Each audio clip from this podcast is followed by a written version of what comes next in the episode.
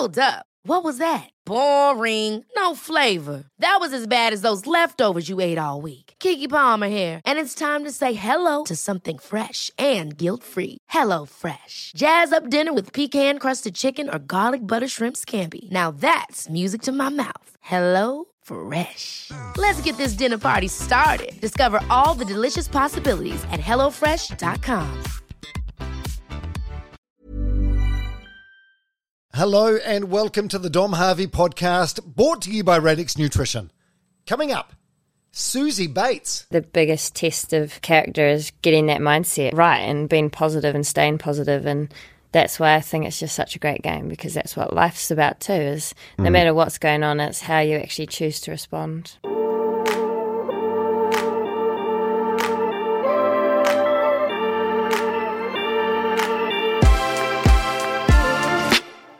Yeah, Suzie Bates, the goat of New Zealand women's cricket and just a bloody all round awesome human being. Suzie first made the New Zealand team in 2006 when she was 19. Now she's 36 and still playing like the absolute boss that she is. She's also a bloody talented basketballer and went to the Olympics in 2008 playing for the New Zealand side. We talk about that experience, including how she ended up partying with the USA Redeem team, including LeBron and Kobe. We chat about her alter ego Betsy, who comes out after a couple of Chardonnays, what Mick Jagger wasn't wearing when she met him in his dressing room, and much, much more. By the way, um, the Mick Jagger story, way less scandalous than it sounds, but it's a great one nonetheless. I was left with the impression that Suzie has such a growth mindset that she doesn't take a lot of time to pause and reflect on all the cool stuff that she's achieved and experienced in her life. And believe me, there is so, so much to reflect on.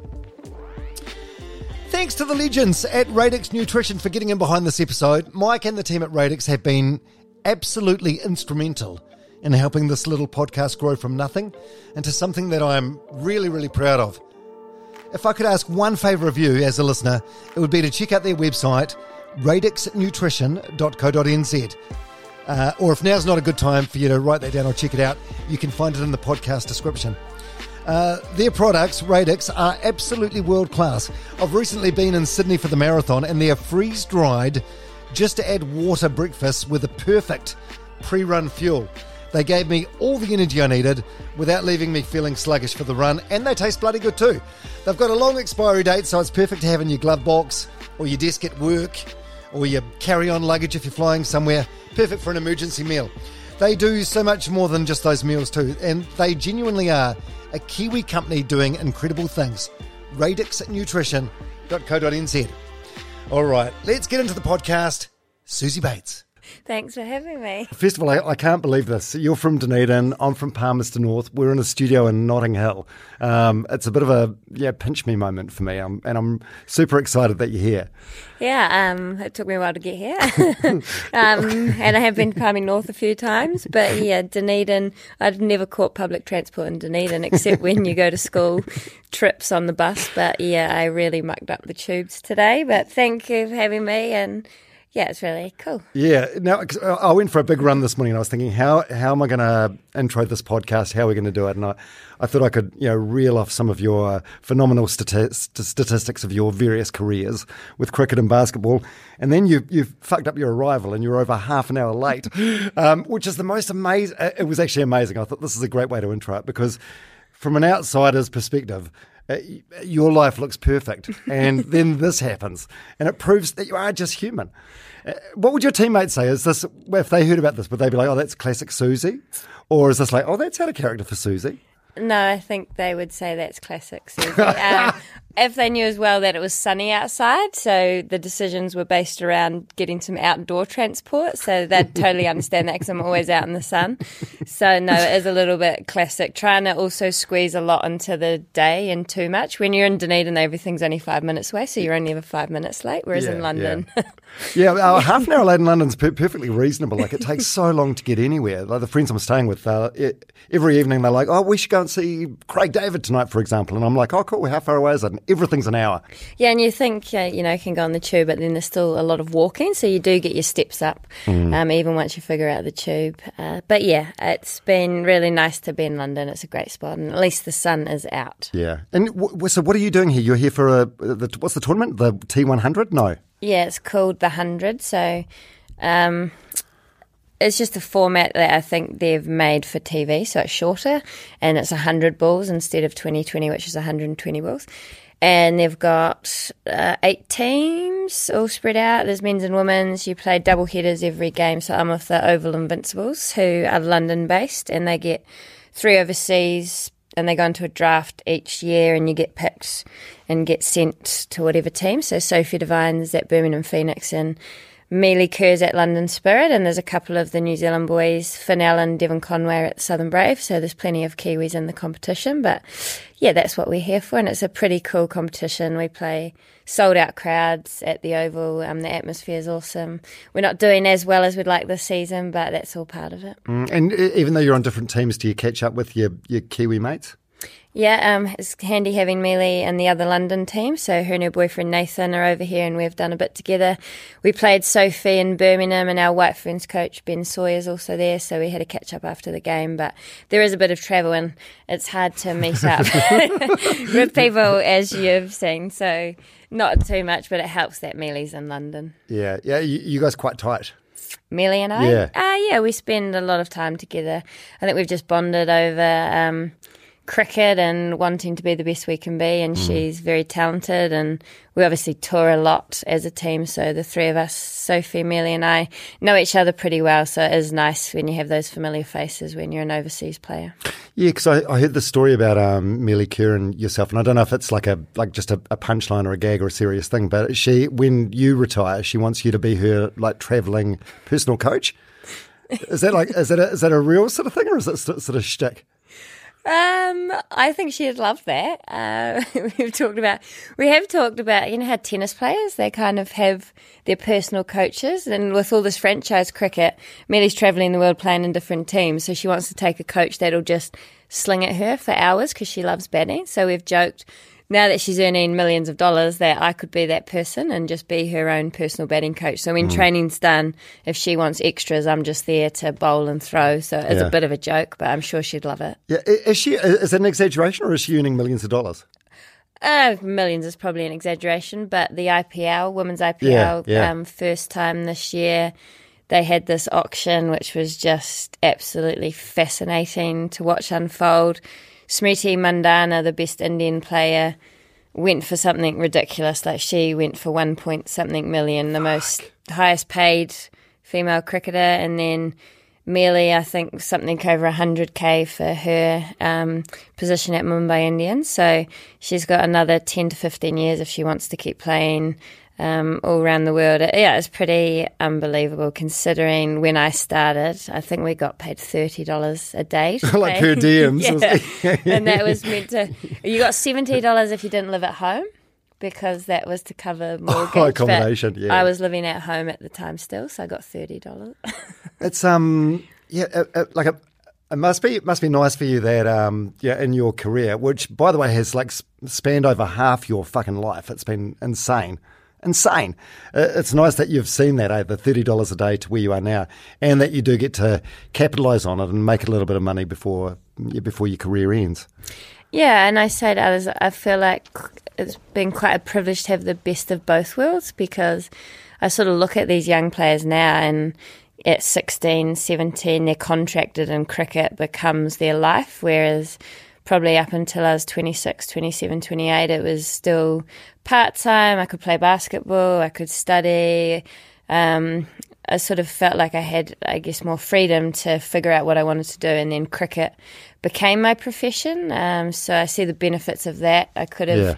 been burnt out by now if it was the way it is. Um, and obviously, there's players also just before me that missed out just on the professional um, phase of the game. So yeah, it's like the timing and no, it's no one's fault, but I just feel pretty grateful that I've been part of both sides for mm. different reasons. And yeah, it's a fine line because there is now financial reward, but um, not hanging in there too long and for the wrong reasons. You yeah. want to be making sure you, I'm still doing it for the love, but sometimes the money talks, doesn't it? oh, 100%. And do you, do you find sometimes with the, the younger players, you, you go into like boomer mode and you say, oh, back, you know, you guys don't know how lucky you got it back in my day, $30 a day. Yeah, it'd yeah. be hard not to. I eh? catch myself all the time. like, but I hold my tongue. They, they, yeah, it is it's just so different. Like they don't know any different, so it's not really their fault. no, but no. um, you almost want to come. Sometimes I feel like I want to give them a clip around the ear just so they've got some perspective, but that's not helpful. And I'm sure there are older players when I was playing that wanted to give me a clip around the ear too. and is, is, so is the money good for you? So, say you've got like another couple of years of your your career left. Are you, are you going to better, you like, I don't know, buy a house in Dunedin at the end of it, or you, you know, you've devoted so much of your life to the sport. Um, so, in those early years, in particular, like you definitely, undoubtedly, did it just for the love of the game, um, and you've made a lot of sacrifices. So it'd be, it'd be good if you can get to the, the end of your career and you know you've got some financial reward from it. Is it going to be okay? Yeah, no, it's um, it's kind of unbelievable where it's at, and it's all public knowledge as well with these drafts they have now. I hate them, but that's where the game's going. You put your name in, and you get offered a band of money. So this Oval Invincibles, it was I think I went for thirty two and a half thousand pound for a month's work. So Oh, that's like seventy grand. yeah, so that's and that's only happened in the last two years. That money's been that way. Um, the Big Bash, you can earn anything between I think it's thirty thousand and one hundred and ten thousand for six weeks. Um, the IPL, if you get your name in, it's the same. Well, the minimum is thirty thousand US, but it goes up to ridiculous amounts. But I wasn't picked up last season, and then our New Zealand cricket contracts, um, the retainers, and if you play every game, it's very financially rewarding. So all of that put together over a twelve month. Um, span. I think the hard thing is now. I think, oh, what job could I earn that money? Much money. um, it's doing something that I love so much as well. You know, it's my passion, and it's just nothing's changed for me, but everything's changed. I'm doing exactly the same thing. I'm sort of training the same way. Obviously, we're away a lot more, but then all of a sudden, it's like the same job you were doing now is earning ten times as much. It's a weird concept. Oh, it's so cool though. it is very cool. Very cool. It's amazing. It's amazing. Okay, there's so much ground to cover with you. Like you've mentioned the IPL a couple of times. You you should have been selected, but you missed out. Uh, Is it? I put my name in and hoped for selection, and I felt like I'd had a pretty good 12 months, but it is a very, I guess, fickle environment, and often uh, it's just depending on the balance of the team and spots. And it felt like the first auction, the Indian teams were looking for fast bowlers and all rounders, and that was sort of where people p- put their money in. Lots of world class openers like Danni Wyatt, Laura Wolvaardt from South Africa also missed out. So I think no one really knows how it's going to go, and you, you hope that you're going to get picked up, especially when it was the first one. But when you see how it unfolded, you sort of understand. But you, you were you were disappointed, or were you sort of okay about it? Uh, oh, the timing Pissed of off? it. Where, like, can you remember how you felt? Yeah, no, I can because the timing of it was dreadful. Um, we were playing. Was it our second World? It was the second World Cup game. It was the morning of the game against South Africa, and there was obviously players in our team that had put their name in. And then I thought the auction was just going to happen in the morning, but then it just dragged on because they went through rounds and rounds. And so then I decided not to really follow it because we had a game.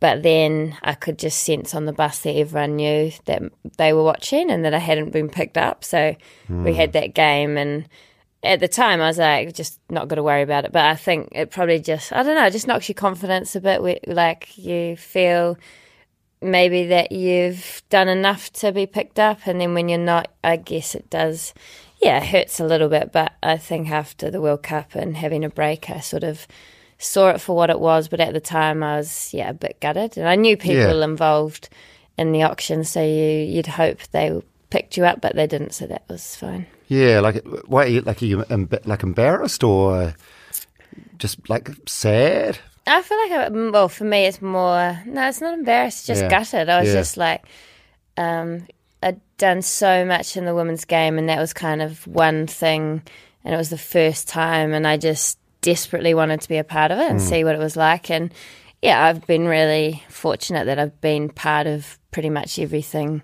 when it started. Yeah. So it was just maybe for very selfish reasons. I just wanted to get amongst it and see what the women's IPL was going to be like. But there's a chance every year if I want to put my name in, it'll happen, and it's only going to get bigger and bigger. Yeah, and I, I suppose that's just um, like the career path you've chosen, isn't it? There's like extreme highs, but also these like deep lows as well. yeah, and batting and cricket. If you've ever been a batter, you understand, and like you just have to stay so consistent with how you prepare because it it's very outcome based, um, especially as a batter. And at the moment, I haven't scored the runs I would have liked as an overseas player, and that's even harder because you're sort of bought in, kind of a commodity to go out there and perform for the team and when it doesn't go your way it becomes i think even harder in these franchise environments to deal with that because you feel like you're almost not proving your worth or Yeah, they've yeah. put investment in you whereas i think for new zealand over a long period of time it's just a different feeling when you don't perform. You sort of got your teammates around you. You know you've contributed over a long period of time, whereas this is kind of here and now, and um, that's what you're here to do. So that's been a bit of a battle over here because everyone's sort of tiptoeing around it, but we know like we're pretty much out of the tournament now. So that's been a bit of a shame. But I, I, I'm guessing like um, you've been around so long, every imaginable scenario like you, you've you've been through. I'm sure you've been out for a golden duck before. you've probably been out for 99 runs. Like you, the, yeah, the extreme highs and the extreme lows. So I mean, yeah, I, there, there can't be any scenario that you haven't dealt with. Uh, I've been out to hit wicket six times. Do you know what that is? Where you like Oh, well, you hit, hit the wicket your with your own bat. Oh, yeah. oh, yeah. I, I, listen, I gave up playing. I loved cricket more than anything. I gave up when I was 14 because I just got sick of playing a team sport where I was, I could feel I was letting my teammates down.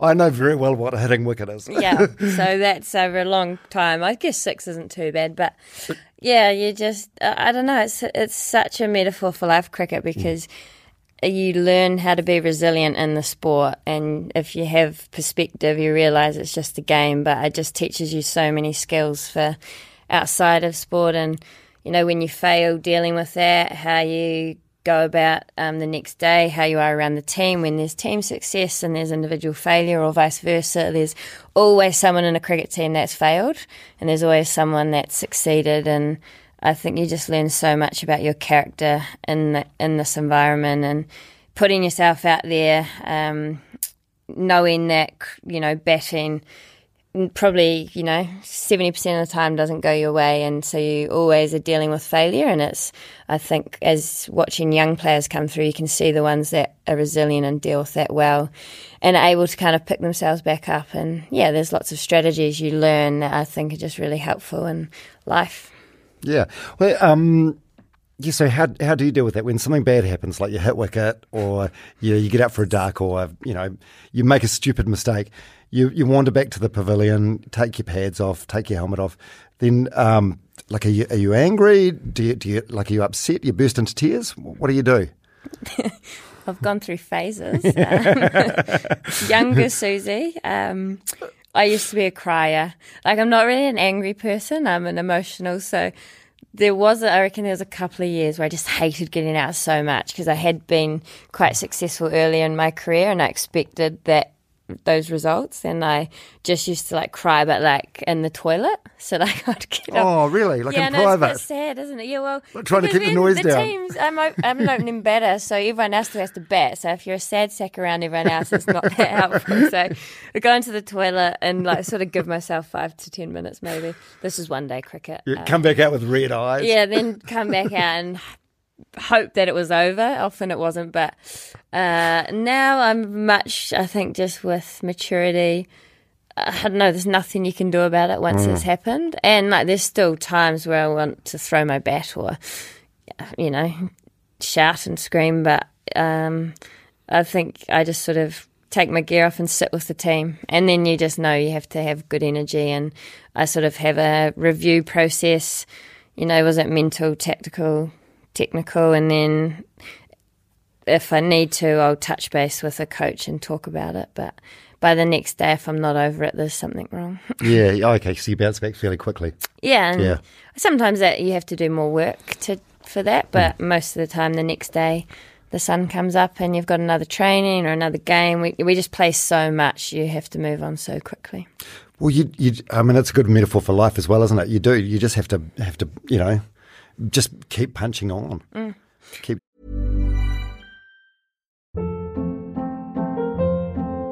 Hold up. What was that? Boring. No flavor. That was as bad as those leftovers you ate all week. Keke Palmer here, and it's time to say hello to something fresh and guilt-free. Hello Fresh. Jazz up dinner with pecan-crusted chicken or garlic butter shrimp scampi. Now that's music to my mouth. Hello Fresh. Let's get this dinner party started. Discover all the delicious possibilities at hellofresh.com. Many of us have those stubborn pounds that seem impossible to lose, no matter how good we eat or how hard we work out. My solution is PlushCare. PlushCare is a leading telehealth provider with doctors who are there for you day and night to partner with you in your weight loss journey. They can prescribe FDA-approved weight loss medications like Wegovy and Zepbound for those who qualify.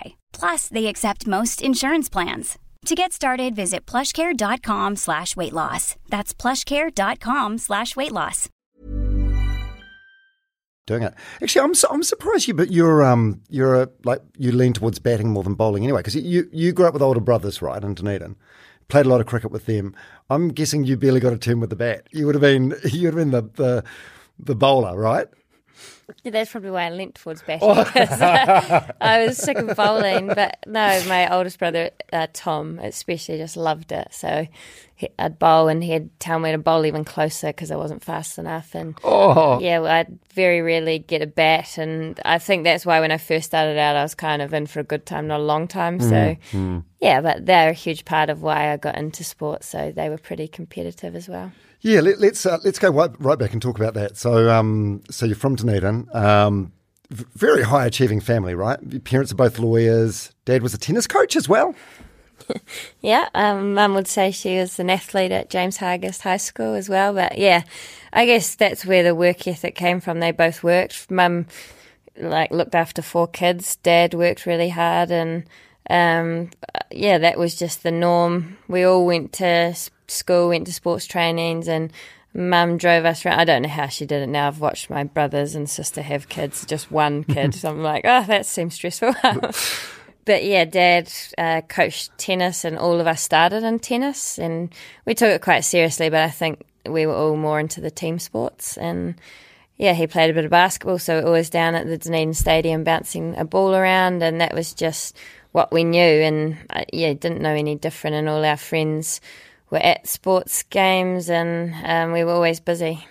How, how much of um, we'll, we'll get into everything to do with you. Like there's the basketball, which you were phenomenal at, and and now the cricket. Were you? How much of it is like natural talent, and how much of it is hard work and just the hours that you put in as a kid?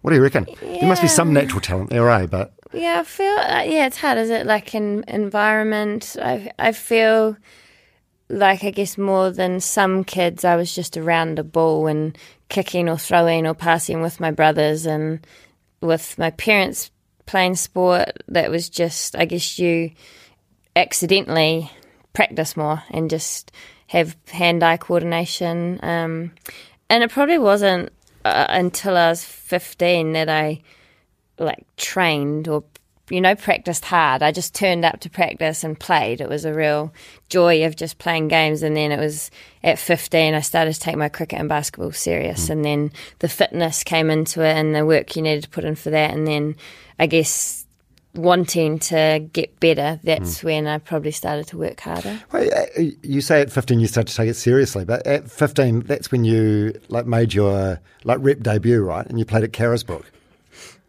so you so, so what, what, do, what do you mean? You must be taking it seriously before then. Well, no, I felt like I you sort of fall into it. I literally just played. Like it was just like I was playing games, and I loved right, it. Like whether it was with the boys or the girls, I just played sport. It wasn't even didn't matter what it was. Those were just seemed the most accessible. And then yeah, I'll never forget that because I didn't own spikes. So when you play cricket, you need the spikes so you don't slip over. But I'd never owned a pair, and I got called in to play this game, and I was bowling. I kept slipping. So mid over, the captain switched shoes. So I wore her spikes and she wore my running shoes and I bowled 10 overs in a row. And then the next day, dad had to go out and buy me some spikes for the game the next day. Oh, what a story! So you're so um, was it years then, or was it was it fifth form? I'm I'm showing my age here. I, yeah, it was years, years. years. So, it was year, oh no, no, yeah, year 10. So you're in so you're in year ten. Um, yeah, that's crazy young, eh? You look back now. From the perspective of a woman in her mid mid thirties, like you're a kid. Was that was that um, intimidating at the time, or did you just have that like like youthful like brashness or confidence or cockiness or whatever? I just, I don't know. It was like just come play a game of cricket. I just didn't really think about it. But So I was wish I it for still Ota- had was that. it for Otago? Yeah, it was the Otago Sparks, and it was the end of the season, and they'd had an injury, and I think someone was leaving for the last round, so they just called me in, and it was like a game of cricket. I was like, cool.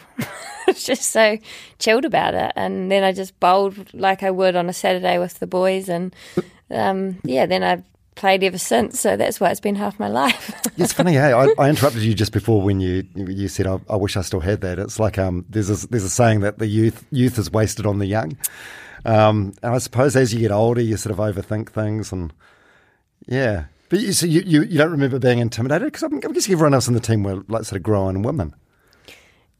I just remember loving it. It was like whenever I played like the next level, I found it just so much more fun. It was like when you played with your peers or played club cricket, then you played for a Otago. It was like, whoa, the standard is so much fun. And there's, I've always enjoyed being around older people as like athletes. I looked up to them and I almost wanted to impress them. It was like with my brothers. I wanted to prove that I was good enough. Um, and I, yeah, it wasn't intimidation. I was just had so many role models, whether it was basketball, cricket, that I just felt really lucky to hang out with and go to tournaments and just play sport. It was the dream. Mm, and at 15, I'm guessing $30 a day or whatever was like quite a lot of money. yeah, when you got the food money, and I was living at home, and they joked because I'd go and get Subway and then save, you know, pocket twenty dollars, so you could actually, you know, Do be right. smart with Yeah, your money, yeah, yeah, yeah. Or play the old. They'll laugh at this, but the oh, I forgot my wallet. Every Oh, time I forgot yeah. my wallet, so I could save the full thirty dollars. So, um, and yeah, what was cricket like growing up? Because I've had Sophie Devine on the podcast, and she talked about being in like mixed teams. Um, did, were you in mixed teams, or were there girls' teams in Dunedin when you were when you were growing up? It was mainly mixed. I Yeah. was just the club I was at. It was there was the brothers and then the younger sisters, and there happened to be three or four of us. So we kind of went through the ages together, playing with the boys. But we always had two or three girlfriends in the team. So. Um, and then got to high school, and that was the only all girls cricket Yeah. I've played. And even Dunedin club cricket, I played third grade men's because there wasn't a women's club competition. So I think it was an advantage to play with the boys at that age. I think now um, girls do play mainly girls cricket, which has its benefits, but I think it was a bit of a tougher challenge. And um, yeah, I got sledged more in men's club cricket than I ever did in international cricket. Did you? Did you? Really? They like like what? What what would they say? Uh, like sexist stuff, or No, not. oh, I'll never forget one because I think we'd played. New Zealand had played in a 2020 World Cup at Lords in like 2010, a long time ago. And then we were playing at Kensington Oval, and he was like, "Oh, from Lords to Kensington," like, oh, and I was like, "Wow, yeah, that's." and just I had guys that I went to school with, and they'd just get stuck in, and yeah, I can't remember specifically, but I used to. right. Oh, so it- no, it was sort of friendly banter. it was friendly banter, Yeah, but. I feel like international cricket we don't say that much, or maybe I don't encourage um, too much banter. But yeah, is, is sledging a thing in the in the women's game, or or not so much? I feel like it's really toned down Right. since there's all these overseas competitions. You never know who you're going to end up in a team with. So I think people Yeah, yeah they're used to mindful be- of that. Yeah, you, we used to play Australia and we just like you know there was this feeling of we don't like you and we never will like you, but you didn't know them off the park. You just knew them on the field. Whereas you started to play in their teams and you're like, oh damn, I actually kind of like she's a some cool of them. Yeah, Yeah. that's annoying. I can't hate them now. Although, um, yeah, uh, having Sophie Devine on the podcast last year, again, I, I don't know her very well just from the podcast conversation we've had, but I, I'd, I'd imagine she would potentially be a sledger. Yeah, domestically, there's her and Frankie Mackay, and actually Kate Ebrahim. They're kind of the known ones to get into a bit of biff on the field. She has um, definitely toned down in her older years, but yeah, she she'll give it if she's in the mood. And sometimes, as a fast bowler, you feel like you can back it up. As a batter, the only thing that can happen is you can get out, and so there's no point, I guess, running your mouth off yeah. because they can have the last laugh. And and where did the where did the basketball thing come from? Was that just like a like a, a side, like a, another sport, just something? So you had like, was it like cricket in summer, basketball in winter? Where, how did you fit it in? Yeah, I don't know. How, like my brothers played. Like Tom loved the Chicago Bulls, so that was like the Michael Jordan, Scottie Pippen era. and Oh, I just Dennis remember- Rodman, yeah, Phil Jackson as coach. and he had all the gear, and I just used to think he was so cool. Now, you know, he's my older brother, but um, How, how much older is he? uh, he'd be f- five or six years. Right. So Yeah, he. You know, it's quite funny from doing this podcast and speaking to so many sort of like high performance and people. Uh, a, a lot of something that a lot of people, like a huge majority, have in common is having like an older brother that I suppose you know, older brother or older siblings that force you to sort of lift your game. Yeah, and I just, I don't know what it was. He just was into sport, and so I hung around like a bad smell. And I remember watching like Bulls finals, and then we'd go out and shoot on the like made up hoop. Wasn't, I think it was like full size, but dad had kind of made a backboard, and then dad played club basketball, so I got involved in a club, and I just kept playing. I, I, I loved the game of basketball, it was so much fun. I loved watching it, so that's sort of how that started. But I gave everything a go, really. I played rugby, I played soccer. Mum wasn't happy because I started in soccer and then I had two guy mates that we hung out cricket and soccer. And then one year I went back and they'd gone to rugby. So I was like, I'm not playing soccer, I want to play with my mates. Oh, just yeah, yeah. But mum hadn't told me. So then I ended up playing rugby because Ben and Ant, my two best mates, were playing, and that's how rugby started. And then I played touch at school and volleyball. And then I think it was just cricket and basketball had opportunities or rep teams, and that's where it sort of led. Yeah. Hmm. So, which which national team did you make first? Was it the New Zealand cricket team or the New Zealand basketball team? Yeah, the cricket team. Sorry, I was just questioning myself. I should remember that. It they were like one year after each other, but it was cricket. My last year of school, I got picked, but I was actually planning on going to college in America for basketball. So the coach at the time had heard that, and I think he picked me to try and keep me in New Zealand because if I'd gone to college in America, I- that may have been four years without mm-hmm. cricket. So. Do, do you spend much time like sitting and reflecting on what you've done? Like it's fucking, it's insane, right? It's phenomenal.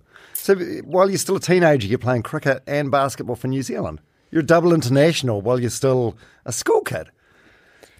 Yeah, You spend, probably- you're, constantly looking forward, or sometimes do you like do you pause to re- reflect on these things?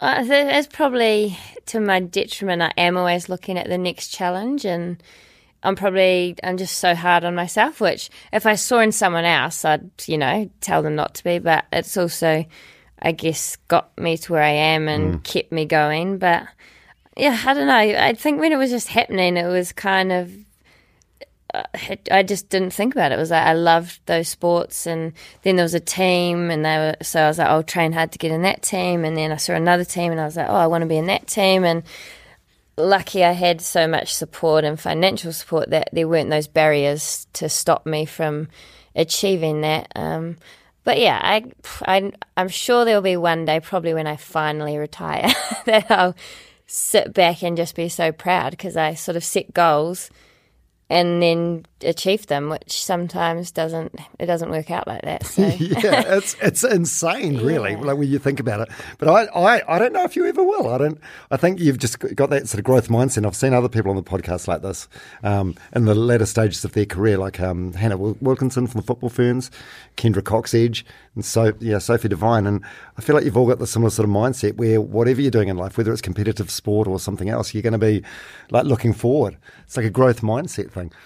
But you do want to pause occasionally and think about how awesome you are. Oh yeah, I could do with that right now. Actually, I think my, my batting's um, been a bit of a Yeah. minefield, and like, yeah, just when I've got out there, just it's not quite going my way, and I've just got to sometimes stop. And um, actually, even with cricket, sometimes I do go back and watch footage because sometimes you can feel a little bit like out of rhythm in the middle, and I'll go back and just watch my boundaries, and then I'm like, "Whoa, you're good." and then sometimes it's like an out of body of experience. You're like, "Did I do that?" And they're watching video of yourself Yeah. hitting boundaries. So yeah, uh, maybe I'll take some time in the next couple of days while I'm in London, people watching, just to think how I got here. It's pretty cool, really. Yeah, it's, it's got to be a weird thing, and I don't, don't know if this is something you can explain or not, but I, I suppose you have periods where you just feel like you're a hot knife going through hard butter, and you go out there and, you know, you, you're in that flow state, the ball looks bigger, and just nothing goes wrong. And then there's periods where you're in like a form slump and you try even harder and nothing goes right. Yep, that's exactly. Yeah, it's it? like the harder you try, the worse it gets, and it is. It's like there's days and there's periods where you're batting and you feel like you have so much control of where you're hitting the ball. You have so much time, and then there's times where you feel like you don't know where your next run's coming from. And I don't reckon there'd be one batter in the world that's never felt that. And you know what it feels like either way, but it's being able to actually get yourself back to that space um, is easier said than done. And yeah, that's kind of, I'm in that space a little bit at the moment where I seem to just feel like I'm hitting the field and then the frustration builds and you try harder and harder and the worse it gets. But there's sort of like one score and then all of a sudden you're in that flow state. And as a batter, there's nothing better than being out in the middle when you feel like you're You just can't do anything you wrong. can't do anything Yeah. wrong. It's like a sort of like a zen space that lots of batters talk about where they just feel it's um, yeah, it's kind of an outer body experience where it's just flowing and happening. Hmm. I suppose, yeah. I mean, I guess what anyone would tell you is would be when you're in a like a, one of those slumps is just to like relax and have fun. But like, what does that mean exactly? Like, Yeah, have fun, and I'm like, yeah, but it's not fun when you're not scoring. I like it's fun when you're scoring runs, so it's like just have fun, and Yeah, then yeah, yeah. and I, it's so it is sweet. You play with people all around the world, and everyone's been in form or out of form, whatever that really means. But they, yeah, everyone's tries to be helpful, but at the end of the day, it's only you that can fix what's sort of going on upstairs. And that's kind of like the beauty of cricket in a messed up way is that it's so mental and you know it's your mindset. And that's, you know, the biggest test of character is getting that mindset right and being positive and staying positive and that's why I think it's just such a great game because that's what life's about too is no matter what's going on it's how you actually choose to respond. yeah, and and and um, how do you how, like how do you choose? To, I know you've you've got like um things that you do. Like I know you're into meditation and you'd like to journal. Um, do you have much to do with a sports psychologist?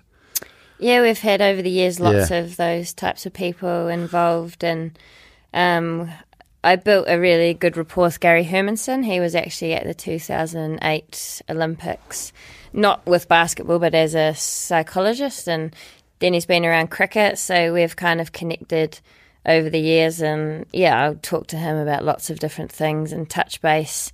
And I don't know, there's just lots of reading.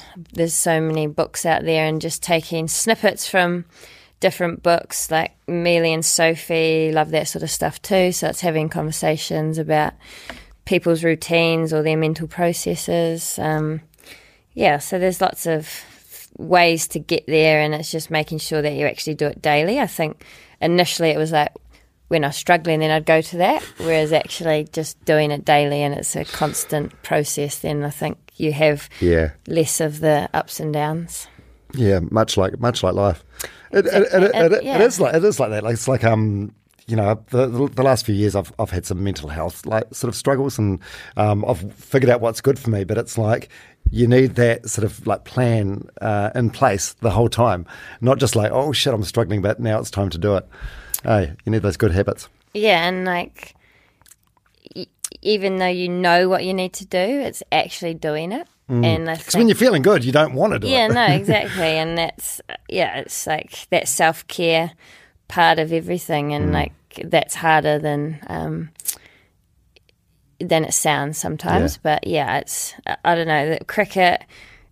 I think is just the greatest game for that sort of stuff because there's so many highs and lows, but it's all in perspective as well. But you still feel it because that's mm. what you do. So, Yeah. and I know you love your running, and that's some something I really try and do when I'm on tour because sometimes you can play, but actually, like when you're in London, just getting out, going for a jog, and millions of people realizing that no one really cares about what you do on a cricket field. At the end of the day, you care, but it's very small in the in Yeah, it's very insular. things. It's like, like most things in life, I guess. Yeah. Um, yeah, I've, I've heard that. So you you're you're the one that's most likely to like rally up a few teammates and get out for a morning run.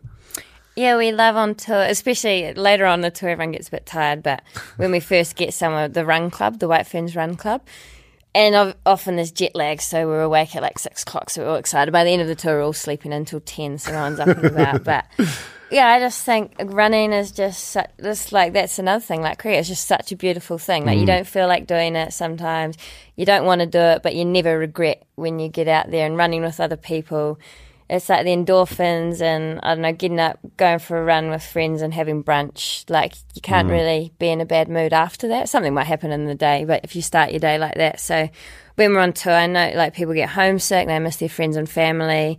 I just think it's a great way to start the day. And like when we're in Sri Lanka, it was so cool. We're like running along and there's like police guys running with us, the tuk tuks, there's like cows on the street and we're like dodging and all these people like clapping as we run past. It was like 30 degrees and 90% humidity. So they were like, what are they doing? But we were just, Oh, how good! yeah, jogging good. around was lots of fun. Yeah, I, I, I agree. Like people say, oh, you love running, but it's like, well, sometimes I love running, and sometimes I fucking hate it. Mm. But there's there's one consistent with every single run, and that's as soon as I finish, I always feel amazing, and I never regret it, and I feel good for hours afterwards, Mm. whether it was a good run or a bad run. It's magical. so you you- mentioned the Olympics before, so you went to the um, 2008 Olympics in Beijing. That was for basketball playing. So you were like 19 at the time, 20 at the time. Yeah, I'm nine, 19. Yeah. Yeah, you see, I've seen some photos, maybe on your Instagram of you playing. You look so young, eh? yeah, the, the freckles. Are, Do I look old the, now? The freckle, no, you, you still look incredibly young now, but, just, but you, you just look like a like a, a kid. It's crazy. So, you- so you, you make the um, the team to go to the Olympics. Um, I'm guessing basketball. There's probably no expectation really of New Zealand to win a medal, right? So you you're kind of there as a tourist, would you say, or is that, would that is that a mean thing to say? No, that's not at all. I sort of have.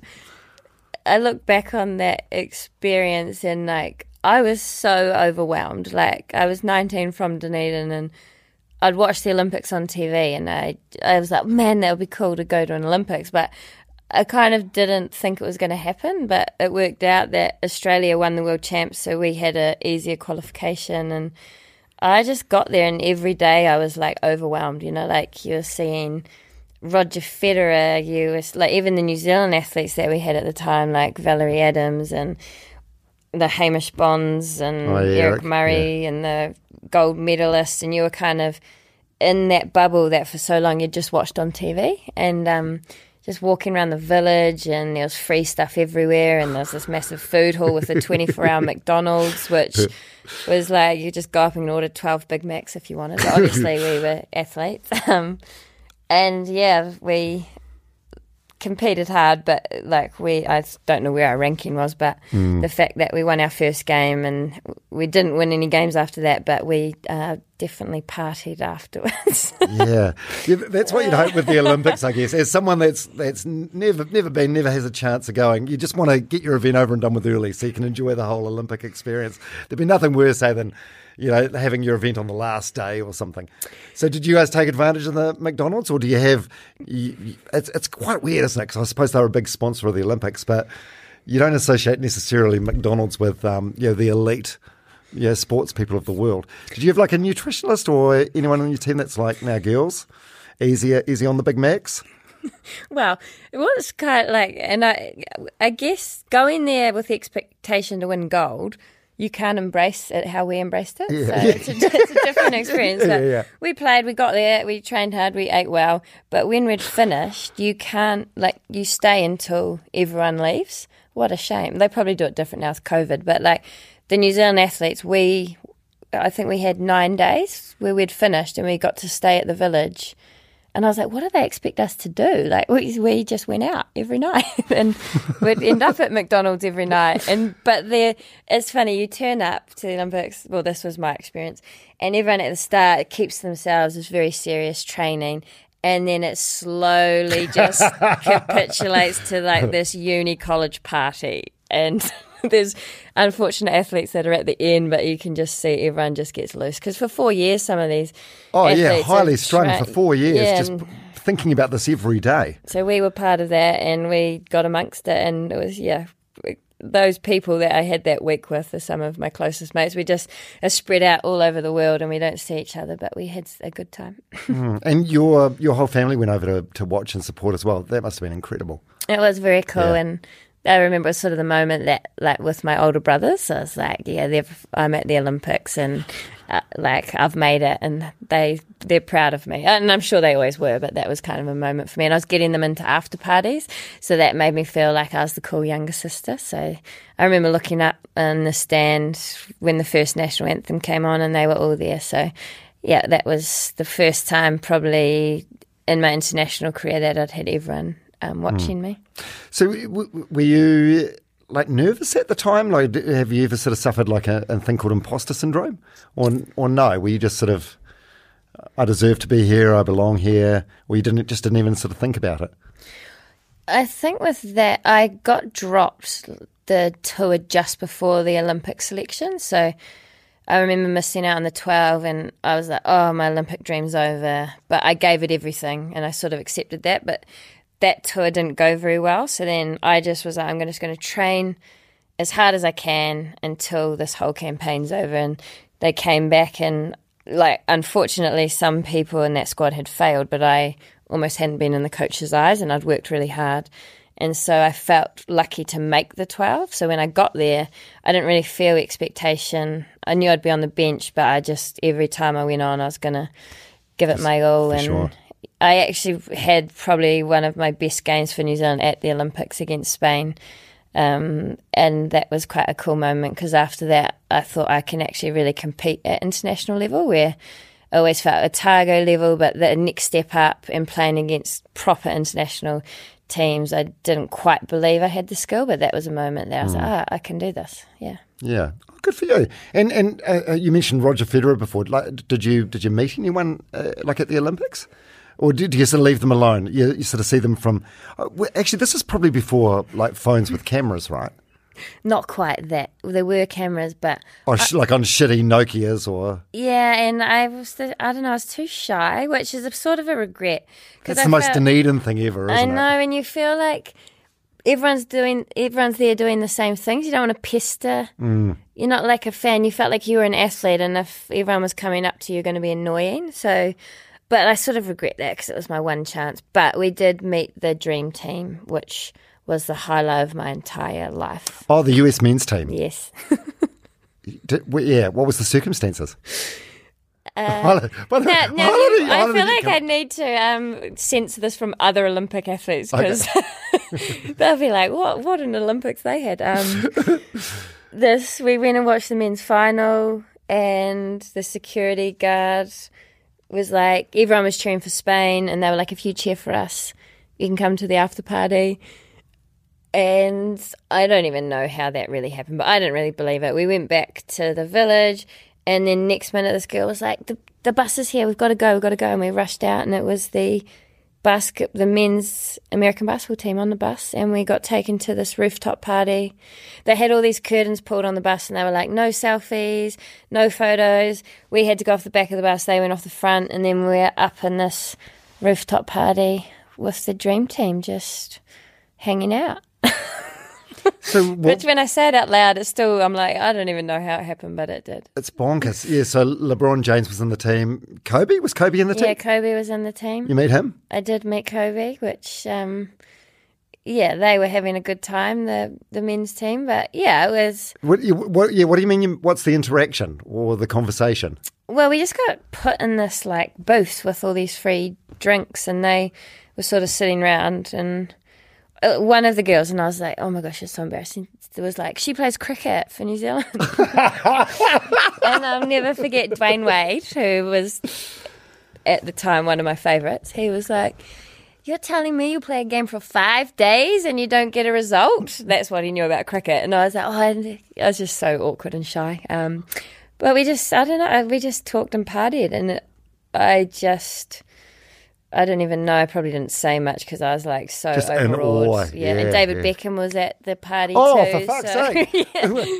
wow. Oh, you you almost overlooked that one. Uh, yeah, no, he oh, was. yeah. By the way, He was in extra VIP section. Um, Dirk Nowitzki was around those Olympics. It was, um, a pretty big time player, and yeah, we just partied with celebrities. Unbelievable.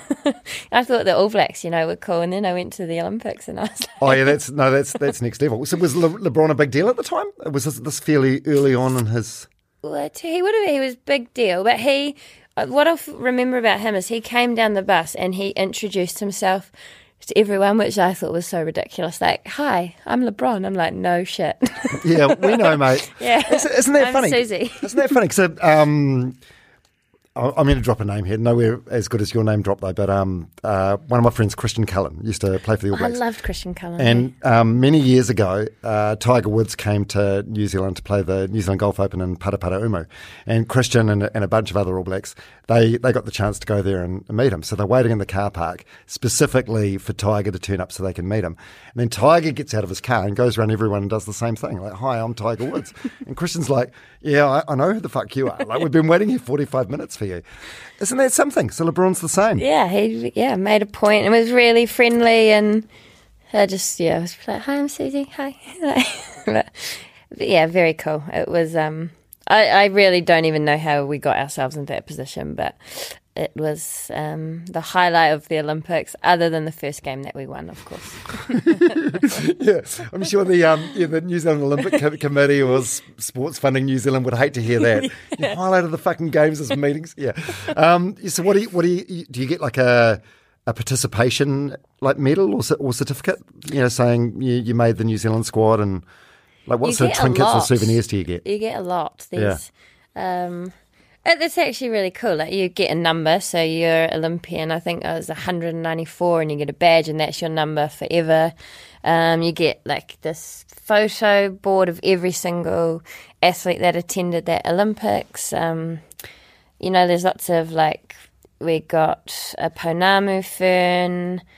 Yeah, and I've kept so much of that stuff. So like our blazer uniform and I, yeah, just that you're an Olympic athlete. And I think what's really cool is I got when we went with cricket to the Commonwealth Games, is that was about medalling. So I felt like I'd had the experience of participating and being involved, and then the Commonwealth Games, it was like we're here to win a medal, and it was a different experience. So I sort of got the best of both. Yeah, yeah, yeah. It's funny that, eh? Yeah, two very. I mean, there's yeah. So there's the, the the Olympics where you're going as a basketball player, so no expectations of doing well, um, and then Commonwealth Games as a cricketer, where like if oh, you guys got a got a bronze, but I suppose like anything less than it, coming home with a medal, yeah, people would call you chokers because the ex- expectations are that high. Um, but also there's the age difference as well. You're very young at the Olympics, probably uh, like a bit naive, you know and then you're sort of old and experienced, you know, one of the like key members of the squad for the, the Com Games. Yeah, and it was I like remember thinking like there's so many distractions of uh, games, whether it's Olympic or Commonwealth Games, and I remember just talking to some of the young girls because I was like, embrace that, like, but know when it's time to not embrace that because we probably em- embraced it a whole lot more back in 2008, but it was like don't not embrace it because you need to get to the village, be amongst it, be just an athlete, not a cricketer. But then when it's time to go to training and cricket, let's make sure we're here and we're doing our job, and then we can switch off. And we had a lot of young players, so I felt it was almost a benefit to have been there before and know what to expect. But yeah, to stand on that podium. Um, that was yeah. That's also one of my highlights. So, um, it was Oh, very- so many, so many, but there's been so many highlights. Uh, And it, as we discussed before, you're not one that spends much time like looking back, but um, one one day maybe that time will come. And um, fuck, there's a lot of highlights to get through. Where, where is that bronze medal? Better not be in a sock drawer. No, do you know what was annoying as I because we were on the road after that for a long time, so I had to send the bag home. Um, it's in like I've got because my parents moved house, and my house I didn't want too much clutter, but I've got one box that sits in uh, my bookshelf with uh, that medal. I think it's got like I have like a hundredth cap from the White Ferns, and it's got a few of the really special things, but. Yeah, that's fun. You get those things, but you don't really sit them out on display. So sometimes, Oh, I would. yeah, maybe, yeah, maybe one day we get like just a room, a dark room. Yeah. but yeah, I, I have them, and sometimes I know when you're moving or shifting, you do get out and you you sort of reminisce. Yeah, it's a it's a very humble way to be, eh? I don't, I don't know. Uh, do, do you think that's because you're like from a, from a, a reasonably small city in New Zealand, or is it just how you are as a person? Uh, I think it's probably how my family hmm. brought me up, and I've always had three siblings that I think keep you pretty grounded. And I think it is a little bit the Dunedin and Otago way. We don't, I don't know, we Not too showy. no, we're not showy at all, and I don't know. I just always feel like what I do, and this is going to sound probably a bit bad, but it's sort of insignificant in the scheme of really important stuff that goes on. I I get to do a hobby or a passion, and it's quite a selfish pursuit. So I'm like, I know, like, I'm proud of what I've done, but it's also not as important as a lot of other stuff out there. So yeah, I don't know. What, what about your degree? So you've, you've, you've got a degree, like sports aside. By the way, I don't know how you've fit all this stuff up. you know, cricket for New Zealand, basketball for New Zealand, and a degree to fall back on just in case sport didn't work out. Spoiler alert, it's worked out just fine. But mm, like most people, I think, get their degree framed and have it have it hanging somewhere. Shit, my doctor who's in her 60s, she's still got her degree hanging on the wall. Where's yours? Is it in that box? It was now in a box. It was hanging in my room at my parents' house because that was that took me six years, and that was that was a battle because I started phys ed school, and at the time I wasn't like I'm going to get paid to play sports, so it was really important. I was like, I need Yeah, to get this yeah. done while I'm doing my hobbies, is what it felt like. But then there'd be a trip to India or a trip to England, and then I'd sort of put it off or there's just something exciting coming up, and uni was just so boring compared to traveling the world playing sport. But I sort of just kept chipping Mm. away, and I'm so glad I did, even though at the time. Oh, yeah, why? If it, it it doesn't feel like a waste of years? Like you're never going to use that degree. No, I know, but because I was, I was still doing what I wanted to do as well. It wasn't like it was to sacrifice getting those opportunities. I could train, you know, like you can't train all day, so using my brain in other ways and uh, just to finish it. And if it hadn't have worked out, had I got injured or something, at least I kind of had that. Um, and I, I probably that's some, with some of the younger players. I'm like, keep using your brain, not to sacrifice being the best cricketer you can be, but I think it's healthy. Yeah. Yeah. So, what was your Dunedin experience like? Did you did you flat at all, or you just lived at home? No, mate. I'd see that so I wasn't a true scarfy. Right. Oh, you, you're like a, a, bit of a nerd. I suppose you like you were, you know, doing your sports stuff, so you're probably training a lot. You probably never got into the whole. I bet you've never done a shoey. No, it wasn't great with the booze. To be fair, still I'm still not. Uh, I think that's something to be proud of, though. Like, New Zealand's got I have an alter ego, Betsy. Betsy? so, yeah. Who's Betsy? Betsy just that's what happens when um, Suzie has a bit too much to drink. So we try to. Well, when I was younger, Betsy came out more often. She, she makes an appearance every now and then. There's a running joke like, "Is Betsy out tonight, or is it just Suzie?" Because Suzie's boring to everyone else. Um, but yeah, I don't know. I sort of was at home and not. I didn't like flat or go to halls. I flatted a couple of years later, but I was sort of there trying to get it done, and then I'd go off and play sports. So it was a very different experience. So you never went to a Castle Street party? I never went to that. I went to like the old Captain Cook Tavern, like the Sunday sessions occasionally. um, don't, don't know why it was a bad idea, but Oh, Betsy, it's such a Betsy thing uh, to do. yeah, Betsy was. Uh, So what's um what's Betsy like? Uh, when does she come out? Is it like three drinks, four drinks? Uh, probably three now. Three. Yep. Uh, she just is very excitable and up for anything. Like sensible Suzie, and then Betsy is just like, let's go. I reckon to get out of this form slump you're talking about at the moment, I reckon a couple of quiets and get Betsy out there. Give Betsy a go with the bat. we did give it a good nudge on Tuesday. The group actually, there's because we played four games in eight days. And so there's this ship. It's like parked right outside a hotel, like docked. But they, it's like a bar, outdoor bar. So we booked a table and we did have a few drinks, which was nice actually, because everyone was a bit gutted after Tuesday's game. So it is. There's a time and a place for it, I think, to switch off. Not you don't always need alcohol, but sometimes there's a team that's um, a good way to kind of connect and Yeah, let your head down a bit. yeah. Yeah. Oh, so we talked about LeBron before and, and David Beckham. Um, I scrolled way back through your Instagram. Um, there's some other celebrities as well, like uh, Charlie Watts, the late drummer for the Rolling Stones. There's a photo of you with Charlie Watts. yeah, that's another. I just don't know how they. I've just been in the right place at the right time. Um, so they loved cricket, the Rolling Stones, and they were touring Australia, and they were in Perth, and they came to the WACA for like a tour of the ground, and we happened to be training, and there was another overseas player at the time, and they came, and she was from England, so then they met her, and then we got VIP tickets. A group of us from the WACA we went backstage with Mick Jagger, and I'll never forget he had like one shoe off, like he was barefoot, the other shoe on, and had cricket on. The, there must have been a test match on, and they were watching the cricket.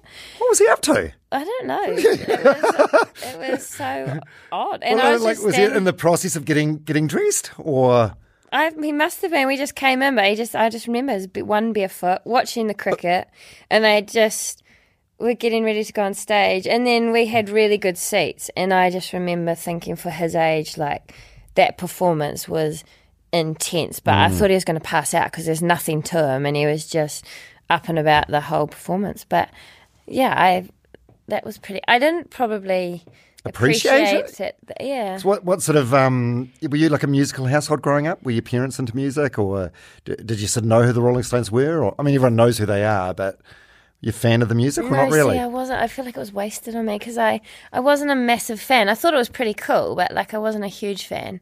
My dad played the guitar and he loved singing, and we loved just like round the campfire, the old guitar. And Tom was pretty into his music. Like I remember Pearl Jam CDs, um, getting smashed on road trips. But I loved music. But I, yeah, I felt like everyone was like, "Whoa!" And we got drumsticks signed by Charlie Sheen. Oh, Charlie, yeah, I'm a huge oh, yeah, yeah, fan. Charlie, Charlie Watts. Wow. Yeah, yeah. Really? Where's that? Is that in the special box? No, I have home? kept them because Tom was like they're they're worth something. So Yeah, and he's passed away now. When when yeah, th- th- this is very crass, but when these uh, celebrities die, the memorabilia goes that goes up a lot in value. Well, Not I've that still- you're worried about money these days. well, I Shit, still a- got so, them. so no no photo of Mick Jagger. no, because it was we were oh we might have got a group photo. We were with the um, the Western Cricket Association. There was like a group of us. So Justin Langer was the head coach at the time, so he was there. Um, and we sort of just got shown around backstage, and yeah, I just kind of was there for the ride. But yeah, Suzie, these stories are incredible, I know. Uh, unbelievable. It's actually nice to sit and just, you know, talk about them because you don't go, hey, guess what? I met Mick Jagger, do you? Because you. Yeah, uh, well, I wouldn't have even known this unless I went real deep on your on your early Instagram stuff. But it's it's amazing. Like there's never going to be another. It's hard to imagine there's going to be another band ever like the Rolling Stones. Like the fact that they're still filling out arenas and stadiums, and they've been together. Like I think Mick Jagger just recently turned eighty. Ugh, they, they were like- incredible for their age. Like, yeah, it was inspiring stuff. Sure, and you you would have been frothing more had you met Eddie Vedder or someone. Yeah, probably. Unbel- oh God, face palming. This Sorry. is unbelievable. Um, Next time it happens, I'll just I'll give, get you the invite. just get, at least do yourself a favour and get a photo. Um, okay, any other celebrities I need to know about? No, I think they're the top of the tree. But I'm I guessing every, every cricketer in the game. Um, y- uh, who, like, who are you really tight with, or who who have you got that's like a mentor? Are there any mentors that you've got, or is, Uh, there, is anyone like um say like if if, if if, if you know if you're batting poorly or if something happens, does like Brendon McCullum text you and say, "Hey, I've been No, watching you"? wish and- he did though. Oh, really? Uh, yeah, no, like not really from the men's game, but I've just had coaches over the years. Um, so Craig Cumming at the moment is the Otago women's coach, and so he's kept in touch and like he's really supportive. Uh, Warren Lees, who used to coach, oh, yeah, yep. um, now sort of retired in Clyde, but I'll ring him every now and then, and he just makes me laugh really. But he coached Otago for five years, coached the White Ferns for one tournament, and I just really enjoyed his philosophy. So he's been a bit of a, I guess, just someone to chew the fat over, especially when I was captain and like struggled with some of that stuff just to talk to a voice that was outside of the group. Um, Mike Shrimpton probably had the biggest influence on my batting, but he passed away sadly, oh, probably 2014, just when I'd done a lot of work with him for my batting, but like he just got the mental side of the game and you could talk to him about anything. So he was a huge influence and yeah, those are probably the people that I go to other than my family and um, you know, there's people in the cricket team that you you talk to like um, yeah, like Amy Sathwaite was around, Katie Martin. So I feel like I've always had people around that you can talk to about anything, which is really important when you're away from your family and friends for so long. You need those people, Yeah. and it's not everyone, but there's people that you're closer to. Yeah, um, yeah. Let's talk about Amy Amy Satterthwaite. So, That's pretty good. It's quite It's Sathwaite. um, Branch, you call her Branch, Branchy. Branch, Branchy. Yeah. There's um, uh, stalking your Instagram. There's a, a post that you wrote to her maybe about a year ago um, after she m- missed out on selection. It's a heartbreaking post, by the way. It's like a it's a it's a beautiful tribute, but it's um it's a really hard read. So she just wasn't selected for the team. Yeah, we after the home World Cup, the expectation was that we'd make the semi final, and we just had some really close games, and we didn't perform uh, as a senior batting group, and we haven't perhaps nailed that in the last few World Cups, and they made some massive change, and Amy and Katie Martin retired through her own will, but Amy was keen to keep playing, and they made that decision for her, and yeah, it was just really hard at the time because I felt like we were very similar in terms of our age, our experience, our contributions to the team, and I sort of thought, why her and not me? It could have easily been either of us, and yeah, it was kind of a kick up the bum as well to not take your position for granted, mm. which I don't think I ever have, but it was just a reminder, and yeah, I just really felt for her because she desperately wanted to keep playing and someone else made that decision. I know that happens in sport and that Yeah, it's it's no one's it's no one's right to keep playing but yeah, just what she'd done for the game, it was hard to watch and yeah, we miss her around the group, but um, obviously with Lea and the team and Grace, their little girl, travelled with us a lot, so we've stayed pretty connected. But yeah, she's moved on, but I think it's just sad when you know it's done that way and probably wasn't the best way it could have been managed. So you feel for you feel for her, and you just hope that you get the choice, but you may not. Well, that's the, that's the thing. You, you only go out two ways, eh? And I, I suppose that's the thing, knowing when to when to pull the pin. And you love it so much that you don't want to pull the, pull the pin unnecessarily early. But yeah, yeah, it's a tough one. Yeah, I mean, everyone would want to go out on their own terms, I guess. Eh? Yeah, and very few athletes, I think, in cricket get that opportunity. So I think that's accepting that and having that as realization. But yeah, I, I have to think about that constantly. Like when is when is the right time? Because this is it's hard when like this was your dream and this is all I've wanted to do, whether it was cricket or not, be an athlete. Now I'm living my dream. You're financially rewarded. So it's sort of yeah, not hanging in too long. You want to make sure you're still contributing. Um, but maybe sometimes you need someone to tap you on the shoulder. Maybe you just Come on, know- mate. You've overstayed, Betsy, you've overstayed your welcome. and you or Yeah. you have the opportunity to go out. But yeah, I don't know. I just know once I'm done, it's forever, and that's exciting. Um, but I just love it, and I, you know, some people don't enjoy training anymore or touring. I'm a pretty good tourist, and I love training. It's just that purpose of getting up um, and achieving. So. Yeah, it's, there's going to be a void no matter what, but I'll probably go out running and maybe I'll join you on some some events. Yeah, you, you do some runs. I've heard that you're quite keen to do the Old Ghost Ultra at some point. I think that looks so cool. I, Yeah. yeah. I do because I'm not road running. Probably with I've had a few sort of plantar fascia and heel issues, but I love the trail running, just being in nature. So I do think once I finish, I'm going to enter some sort of race a year Mm. out. So gives me that kind of motivation. But we'll see what that is. Yeah. maybe Old Ghost is a bit far first up. I think it's yeah. What is it? Eighty nine k's. I don't know. Eighty nine k's. I think. Yeah. Um, I, whatever, happens next, I, I, I, I've got no doubt that you'll be sweet. Like um, yeah, some of the people I've interviewed on this podcast, it's like. Um, the sports side of things ends, but it's whatever you do next, you're going to be fucking good at because it's like there's transferable skills, you know, your your discipline and your work ethic and the growth mindset you've got. So whatever you do, you're going to be amazing at. It may not be uh, on the same sort of stage, but you're going to be you're going to be good because it's just how you are as a person. I think that's exciting too.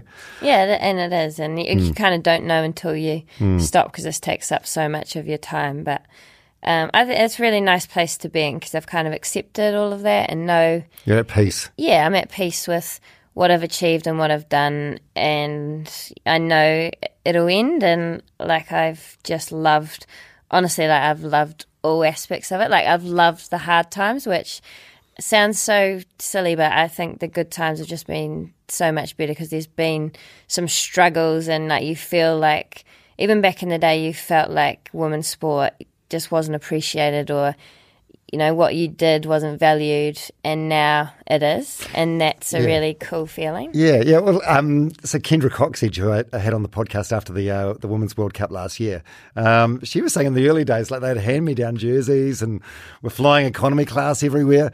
So she's probably in a different sport, but similar situation to you, where she's got the privilege of you know going through those bleak years and having some enjoyable years at the end. Yeah, and it's it's, it's just the feeling of it was kind of like no one really took notice or cared. Is that's a strong word, but um, and then No, it was no. kind of like there was a phase where I reckon people pretended to care and tried really hard to invest in care, and then it was like the genuine care and passion and like understanding that. And it's not just in cricket. We've watched it unfold in all female sports where they saw, you know, they've seen on the same level as their male counterparts and like it's genuine and that's what's really cool watching the football world cup at home like that first game gave me goosebumps and every time i see packed out stadiums for female sport i just it, like makes me so happy Yeah. oh no, it's it's it's amazing. Um, and the, the next, a friend of mine has got a nine year old son called Benjamin, and he sometimes he'll get out of bed in the middle of the night, and she'll be like, "What's the noise?" And he'll be in the TV watching whatever whatever cricket's on TV, women's, men's, whatever. Yeah, some obscure like Indian League thing in the middle of the night. He'll be watch, watching the games, and it's like, yeah, you guys are you guys are heroes now. So, Eli, who uh, when you were growing up with your brothers, who who were you? Who were you pretending to be? Were you like um like don't- Chris Cairns, Nathan Astle, Mark, probably not Mark Richardson. No one was pretending to be Mark Richardson. No. Um, Were you I one of the boys or one of the girls? No, it was one. Of, that's the thing is, like, what is cool though? They played the 2000 World Cup, which New Zealand won, on TV, and I'd watched boys, and I was like, Nathan Astle's so cool, but you kind of didn't. It's not like you want, you couldn't be them, so you didn't think about that. You didn't have aspirations to play for New Zealand, and it wasn't until I saw the White Ferns I was like, cool, like, I want to be a White Fern, mm. and that's what is so cool now is like young girls can be and boys can be anything they want to be because it's in their face and it's like the norm. So it's not like women's sport or men's sport or women's cricket. Men's cricket it's just cricket. And they mm, Hundred percent. a boy could their favourite player could be Sophie Devine. It could be Kane Williamson could be it you, could be Suzie me Bates. it could and like they don't if a girl was playing in their cricket team you know it was a bit in my day it was like oh this they're a girl whereas now it's just like the norm and that's they don't know any different which is really cool Yeah, I, I think it's fantastic. And how's how's your mental health been over the years? Yeah, I mean, it's a, it's a, a tough sport. I mean, you said before, like it's mentally a big thing. You, has your mental health been good? Like, I mentioned Sophie's been on the podcast, and I'm guessing you were sort of with her in the squad at that time where she had like a horrendous breakdown. Has yours been good? Yeah, like I feel like everyone's got a spectrum of Hmm.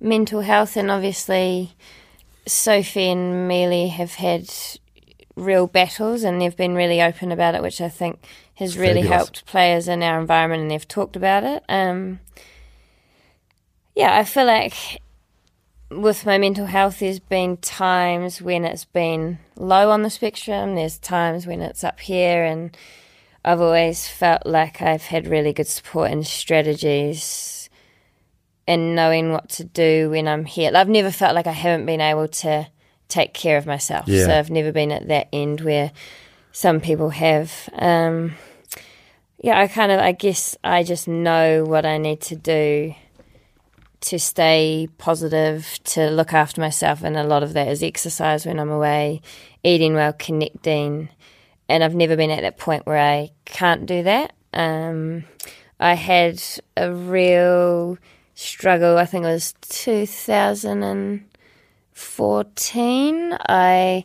I was really stressed about a lot of things going on at the time, and my body just sort of shut down on me and I just remember waking up and I had pins and needles in my feet and was about to play a cricket game. And I said to physio, both my feet have pins and needles. and I was like drinking a lot at the time, and I was a little bit homesick, and I had a few things I was dealing with, and then played that game, and then the next day the pins and needles were like up my legs, and I was like, this is not all good, and flew home and went to the physio, and she was like, you need to go to the doctor, and then I was sort of like numb down, and I was I don't know, I was just there was a lot going on, like inner turmoil, and I was just stressed. What know? what brought it on? Was it cricket based or no? It was a little Personal bit. stuff. Cra- it was just you know that age where you're just so uns- I was just uncertain about everything. Like I was kind of probably mid twenties where I wasn't sure cricket wasn't really a career, so I was like, what am I going to do? I was always away from home, and I was sort of following. The, it felt like I was following this pointless dream because I wasn't really earning.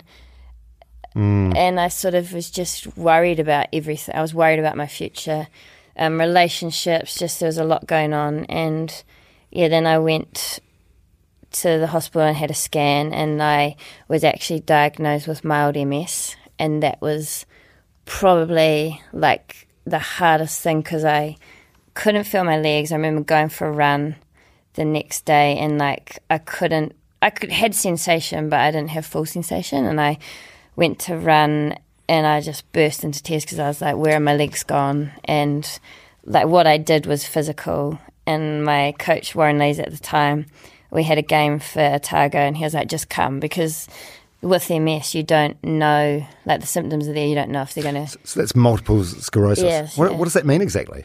Well, I've, I've got multiple sclerosis and I had a relapse, um, which I believe was brought on by stress. And I've obviously got the gene, I'm susceptible to it. And I had a relapse, which caused um, feeling sensation gone. And then I took a bout of ster- steroids and then got put on a medication for the rest of my life, pretty much. And that, thankfully, that bout of steroids got rid of those that relapse, and this medication has controlled the symptoms. And but I do think it's a lot of down to physically and mentally looking after myself. And I think had I not potentially had that episode, my mental health wasn't in a great place.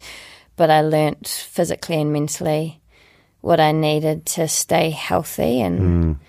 yeah, that was just an appreciation of your body. I don't know. I was at a young age where I was invincible and I've always been able to do whatever I liked. But that was like, whoa, if you don't look after yourself, you're not going to be able to do this. Um, Yeah, does, does it flare up now or no? no, I've been so lucky. This medication, um, yeah, it keeps it under control. And yeah, there's probably certain things that may flare it up, and I may never have a relapse again. With or without the medication, there's so many unknowns. I think that's the hardest thing about it, and there's so many different levels of symptoms. Um, but it, yeah, initially, I everything I did was effective in it, but I'm so much more relaxed. As like I live with it, and um, it hasn't affected my career. Yeah, you just find a way to like coexist with it. Yeah, Yeah. I, yeah, one thing I've I've got from this podcast journey so far is you realise like everyone everyone at some point is going to deal with some adversity. Like it's just part of being a, a fucking human. Um, and it, I, there was another story I heard about you. You you had a coach. I don't know how old you were, but um, you got told that you had the skill but not the fitness. When was this? Was this younger? yep. That was Like um, teens, twenties? I reckon I was 15 or 16. Right. And What does I, that What does that mean exactly? Well, Is it basic, basically a nice way of saying you're you're carrying too much weight, or Well, that's how I took it. Um, I, to be fair, like on reflection with um, maturity, I I'd broken my collarbone and I had literally sat on the couch and put on weight. So then I just went, you know, like mum felt sorry for me, so she was feeding me like, "Oh, I have this cake. I'm so sad that you've got a broken collarbone." And then I yeah, not like you, you could walk to the kitchen yourself and prepare a healthy snack. Yeah. Exactly. And I the football World Cup was on, and I just sat in this lazy boy and watched the men's football World Cup, whatever year it was. Um, and then went to a under eighteen New Zealand trial, and the guy afterwards was like, "Do you want the good news or the bad news? The good news is." Um, your skills are yeah, your skills are up there; they're good enough, but you're not fit enough to play international basketball. And I just remember going to mum and I was like, oh, I said I'm fat I'm, I'm just going to play cricket. And I, for two weeks, sulked. Um, and then I decided because I'd played sport, but I hadn't consciously done fitness. I just played sport and Yeah, been active, yeah. and that was like went and saw a trainer at the Moana Pool gym and learnt to train outside of my sport.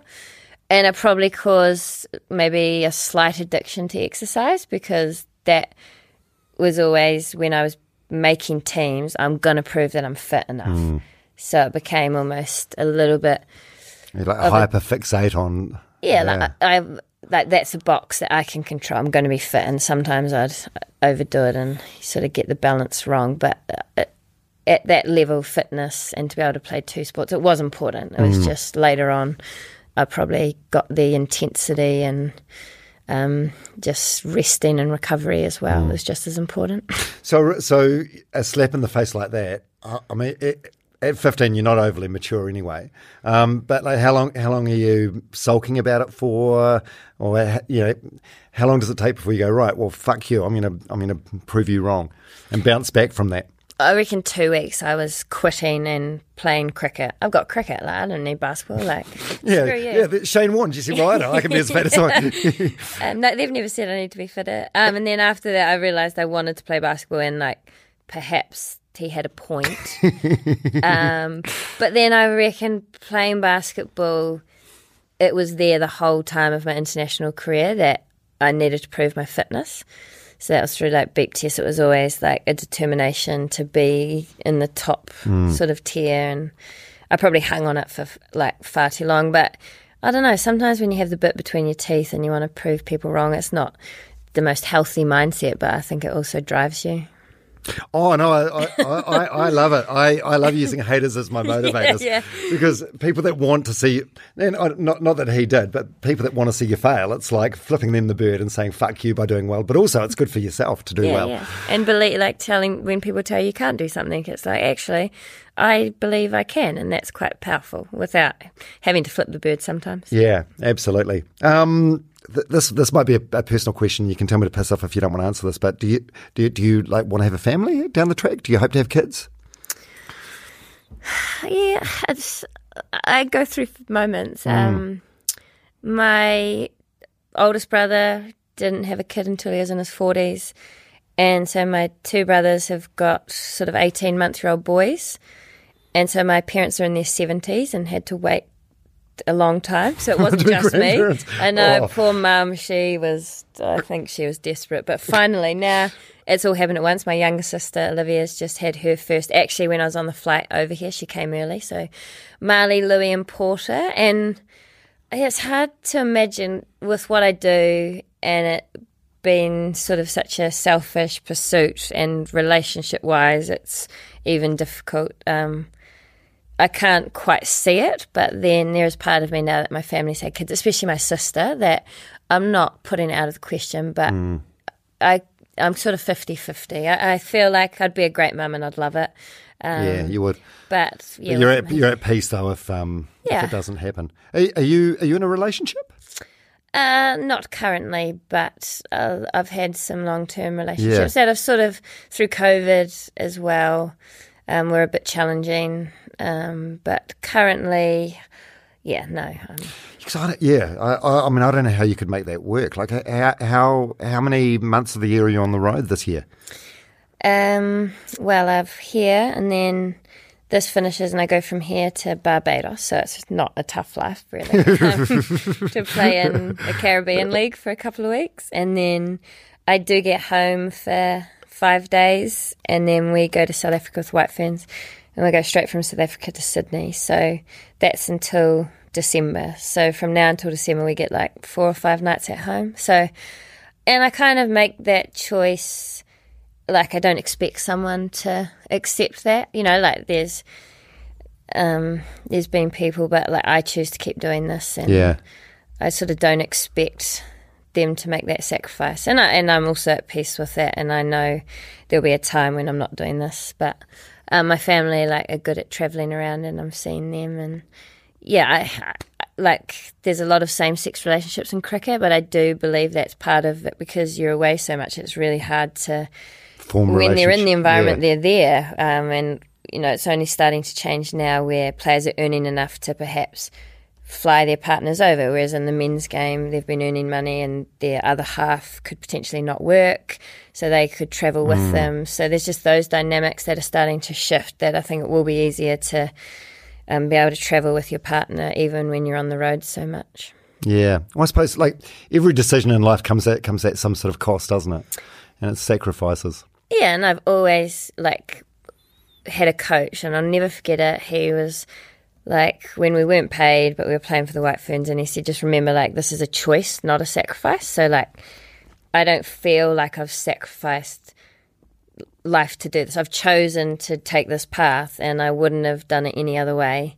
And that comes with benefits, and it comes with missing out on stuff. But I've consciously made that choice, and there's consequences to that. But mm. like, I also wouldn't go back and change any of the choices I've made. No, shit, no. Yeah. Shit, no. It's been a hell of a life. Um, Yeah. do, you, do you enjoy the um like the, the travel and the suitcase life?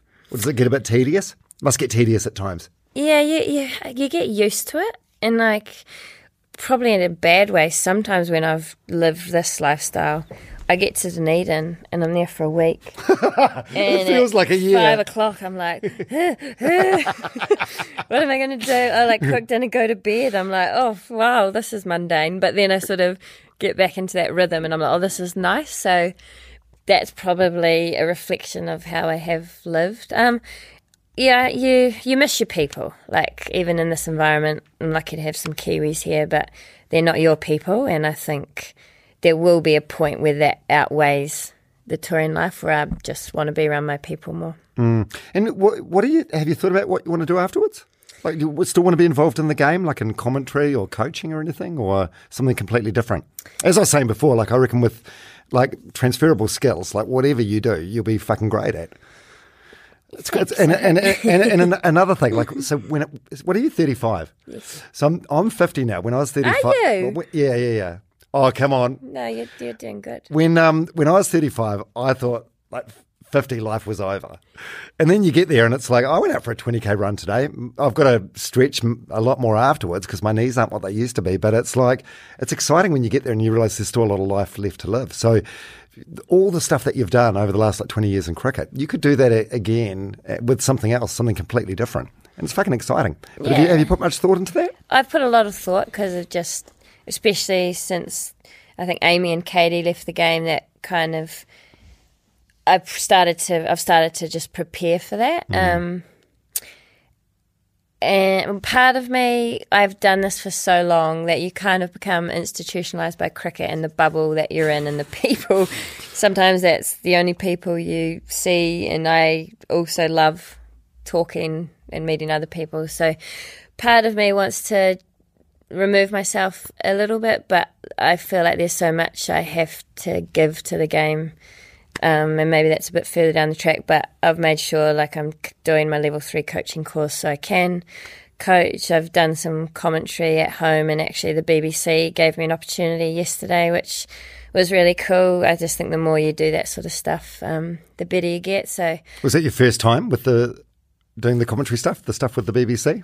I've done some with Sparks, but when I was Right. injured, um, and then that, I've done like the odd bits and pieces, but that was sort of thrown into it, and um, I enjoy talking about the game, and especially when it's the women's game. So I sort of feel there's an avenue for that. Like, why not do it um, when there's so much going on? Uh, but there's also a part of me that is excited about doing something completely different and I still think it'll be in the health sport, women's sport area, um, but not necessarily cricket. So definitely not um, phys ed or nutrition. That bloody six-year degree. Well, no, um, yeah, probably not. Well, whatever, whatever it is, um, it's it's bloody exciting. Um, thanks so much for meeting me today for this podcast. It's been really cool. yeah, we've just chatted. It's been fun. Oh, sorry, I was late again. Oh, um, Ah, but it's only thirty minutes late. Like- uh, thanks for having me. no, I, I was actually I, I was when when you said, "Oh, I've had a mare with the public transport," and you even called yourself um, uh, what was it, Tina Tourist? Tina Tourist and the message, which which I, I loved. I'm exactly the same. I cannot get my. I think it's just the way my brain works. Works. I can't get my head around the public transport system here. Every time I think I've got it, I'll end up on the bus going somewhere completely wrong. Have to get out and Uber back to my mate's place. I'm a nightmare. Are you are you generally pretty good? I am. I thought I was good. That's I've done, used it a lot, and I sort of get my backpack on, and I just love exploring. And I, I'm going to go here today, and I get the tube, and I end up in I go places, and I don't actually do anything, but you feel like you've been out for the day. So today. Yeah, I just made a few bad decisions, which, um, yeah. Anyway, I ended up wa- uh, scootering, uh, biking, tubing, and Ubering. I didn't have to do any of that. I could have just done one of those, but that's you know. It's like a shitty version of the Amazing Race. but yeah, you made it here in the end. Oh, where do, where do you think you'll settle down? Dunedin? Do you think you'll always be? As you, because your, your your brother uh, does he, he used to work at Snapchat, or he worked at Snapchat for a while. Yep, he lives in LA and Yeah. works at Snapchat. Do you think you'll be Dunedin? And uh, part of me, like I said to you, when I get to Dunedin, I love it because that's my Mm. family and where my friends are. But I feel like, yeah, maybe a bigger city when I'm stopped playing. It's nice now because I go home, I sort of switch off, see my family, and I leave. But I think when I'm there permanently, maybe, yeah, somewhere like Wellington or Auckland might be more appealing. But Mm. Yeah, I don't have to think about that just yet. It's like I can pay my cheaper mortgage in Dunedin and travel. Geez, with every one of these tournaments, you could just about buy a brand new house in Dunedin. oh yeah, I gotta stop spending my money. No, I'm trying. I am being smarter with it, but yeah, there's there's hopefully a couple more years of earning in the game, and then we'll see what happens. Oh, for sure. Yeah, who who is the oldest oldest player to play at the top level? Did many make it to forty? There's a lot of males that have made it to 40. Jimmy Anderson, um, a lot of county cricketers over here. Um, I reckon Mithali Raj and Jhulan Goswami, two of Indians' greats, and they've just retired in the last sort of two years. They were close to 37, 38. I don't think many have made it to 40. I don't really plan on making it to 40. Um, yeah, it's just a balance. Like we've got a 2020 World Cup next year, and then there's a 50 over World Cup the year after, and and those are two things in the back of my mind, and you can't plan too much, but um, I know they're there, and if I'm contributing, we'll see how it goes. But after that 50 over World Cup, um, yeah, there's sort of a bit of a break, and you know, there's younger players coming through, so we'll see what happens. That's kind. it's in India, and I think it would be really cool to be a part of. But I also know you don't always control that, and I try not to plan too far ahead. I just got this game on Saturday, and then Caribbean League, which will be fun. Yeah. Well, good luck for the game on Saturday. Hopefully, um, hopefully the, the form returns. Yeah, I've been scoring runs just far too slowly. Yeah. It's either get out or get on with it is my motto for Saturday. Yeah. Oh, Suzie Bates, one of the greatest of all time. Uh, thank you so much for coming on the podcast and meeting me at the studio in Notting Hill, and um, all the best for whatever the future brings. As I've as I've said numerous times in this chat, I'm sure it's going to be epic. Thanks, Dom.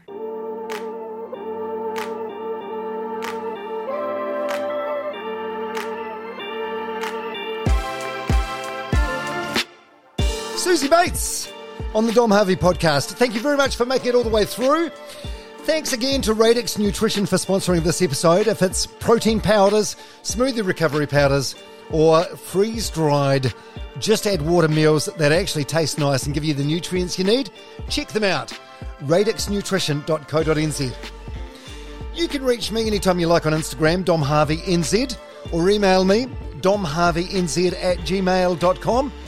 And if you feel so inclined, it would be awesome if you gave the podcast a rating or review on Spotify, Apple, or wherever it is you happen to be listening to this. Even better, share it on social media or tell a friend about it who you think would enjoy it. Um, but most of all, I just appreciate you being here, listening to the content, because a lot of work goes into it. And I really hope to see you again next time on the Dom Harvey podcast. See ya.